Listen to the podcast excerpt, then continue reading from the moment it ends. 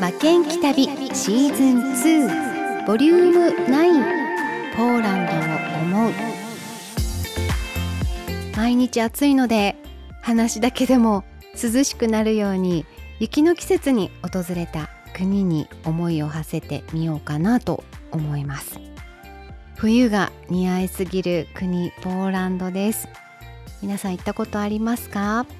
ようやく日本からのね直行便ができたところだったんですよね。こんな世の中にならなければたくさんの人が訪れてきっとすごく感動した国だと思うんですが、私が行った頃はやっぱりバックパックとか個人旅行が多かったですかね。あまりツアーとかも多くなかったと思います。お隣がドイツなのでみんなねドイツには行きますけれども足をなかなか伸ばさないですね。逆にあ、お隣ドイツなんだってびっくりする人の方が多いかもしれませんね。私もほとんど予備知識を持たずにあのユーロラインっていう、まあ、バスパスを使ってたので、まあ、その沿線にあるのでせっかくだから行ってみようかという感じで行ったんですが、知らないなりに、まあ、心の奥でこういろいろと感じた思いを寄せる国になりました。その辺の話もしていきたいなと思うんですが、えー、私たちが最初にバスで着いたのがクラクフという町です。ポーランドだいにの都市で首都ワルシャワからは南下したところに南にあります。旧共産主義国なので、まあ、その名残というか歴史的な建物があったり、まあ、季節柄もあるんですがね、あの街はすごく静かでいつもどんよりしてるので薄暗くて、でも体の芯から冷える、もう超寒かったです。にがつ真冬の平均気温がマイナスにどって言ってたので寒いはずですよね。クラクフ滞在中は雨か雪で、でもそれがすっごく似合うんですよ、石畳とか街並みに。で街の中心はやっぱり旧市街があって、でその周りはまあ比較的新しい建物もあったり、道路もすごくこう大きかったりで、そういうコントラストもすごく楽しめる街ですね。人も穏やかだし居心地よくて、予定よりもちょっとこう日程を伸ばして長居をしてしまって、で近郊まで足を伸ばすこともできました。お気に入りは旧市街の入り口にフロリアンスカ門っていう、まあ、城壁の門が残ってるんですね。でその壁一面に絵画がずらーって並べられてるんですよ。ポーランド人の、まあ、アーティストが描いたものを販売しているんですけれども、こう屋外の、しかもあの旧市街のその壁に大きい絵画がぶら下がっているっていうのはあの見応えありますよね。もうみんなも立ち止まってこう見上げてる感じで、青空美術館っていう感じですごい素敵なんですよ。観光地でよくこうね似顔絵を描いていたりとか、風景画をこう飾って売ってあったりするのをよく見ますよね。こうアーティスト通りみたいな、あれもいつもいいなと思ってこうゆっくり歩きながら見てみたいなと思うんですけど、なんかいつもこう素通りしてしまうことが多かった中で、クラクフはここだけ、この一箇所だけで、で高さがあるのでこうスケール感があるというか、で場所も旧市街のど真ん中なので、まあ、観光客もたくさんいますけれども、地元の人もこう毎日通る場所っていう、なんかこう日常にあるのがすごくいいなと思って印象に残ってるんですよね。で雪が降っててもお構いなしなんですね。毎日毎日売ってました。あれ夜は一回外すんですかね、ちょっと素朴な疑問ですけど。で地面にもこうラックが置いてあって、そこにも絵が並べてあるんですけど、本当に雪が降ってても足元の雪は溶けてべちゃべちゃでも、なんかみんな全然あの気にせずこういつまでも入れるっていう感じでしたね。帰ってきてからなんかいちまいでも買えばよかったかなってすごく後悔があったんですよね。で、あのその素敵な場所ってそこに居合わせた時は、なんかこんな風に思い出に残る場所って思わない場所もあるんですよちょっと遠回しな言い方ですけど、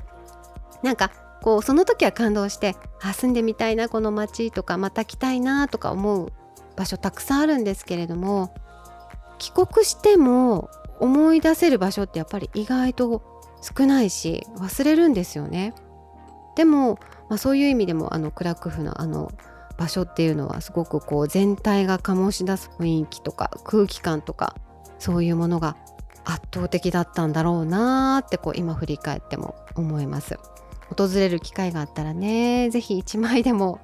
買いたいなー、もう少し眺めていたいなーって思います。でもう一箇所強烈に心に刻まれてしまった場所もあります。まあ、街のね中心の優雅な一角がある一方で、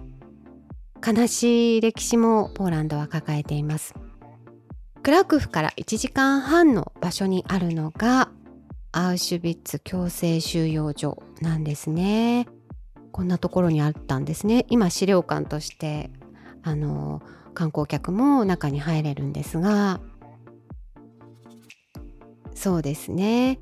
事実と向き合わざるを得ない時間ですね。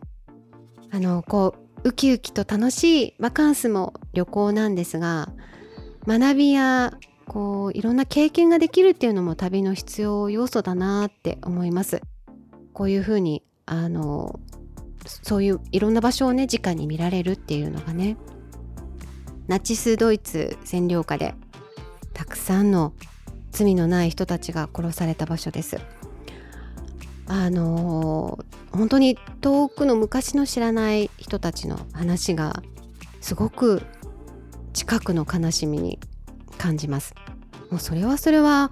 広大な土地でもうすごい広々としてるのに、もう開放感一切ないんですよ。もう何とも言えない息苦しさで、得体の知れない不安というか、もう経験したことのない気持ちになりました。わーってこう涙が勝手に出るところもあったし、あ、こちょっと入れないなーって思うところもあったりして、ちょっと言葉でね説明するのは難しいんですが、本当にいろいろと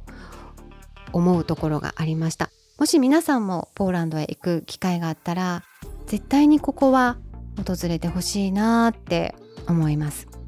あの私いつも沖縄に観光に来てくださる方たちにも、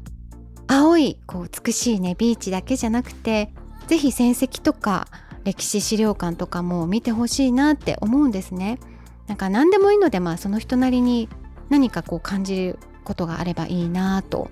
まあ、全然押し付けるつもりはないんですけれども、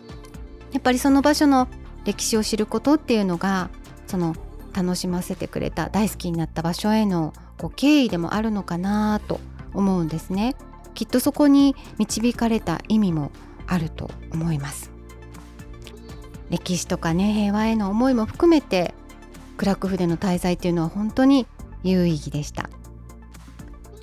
ポーランドってさっきあのドイツのお隣って話しましたけれども、チェコとかベラルーシとか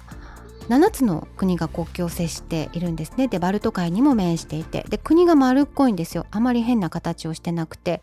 まあ、それでこういろんな国にぐるっと囲まれているので、それゆえこう過去には辛い侵略とかで戦いの悲しい歴史もあったりするんだと思うんですけれども、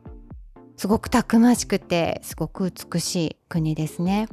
でポーランド実は私たちにとってもよんじゅっかこくめの記念国になった国なんですね。それを祝うかのように、クラクフで降った雪、結晶の雪なんですよ。写真も載せてありますが、本当に顕微鏡で見るのと同じ雪がそのまま降ってくるんですよ。感動しました。はい、冬の旅行ってね、あの大変なんですけど、着るものだったりとか、日が暮れるのが早いとか。でもポーランドはもう絶対に冬がおすすめです。今日も最後まで聞いてくださってありがとうございました。それではまた来週です。ご案内は高安真希子でした。制作はクリックボイス沖縄でした。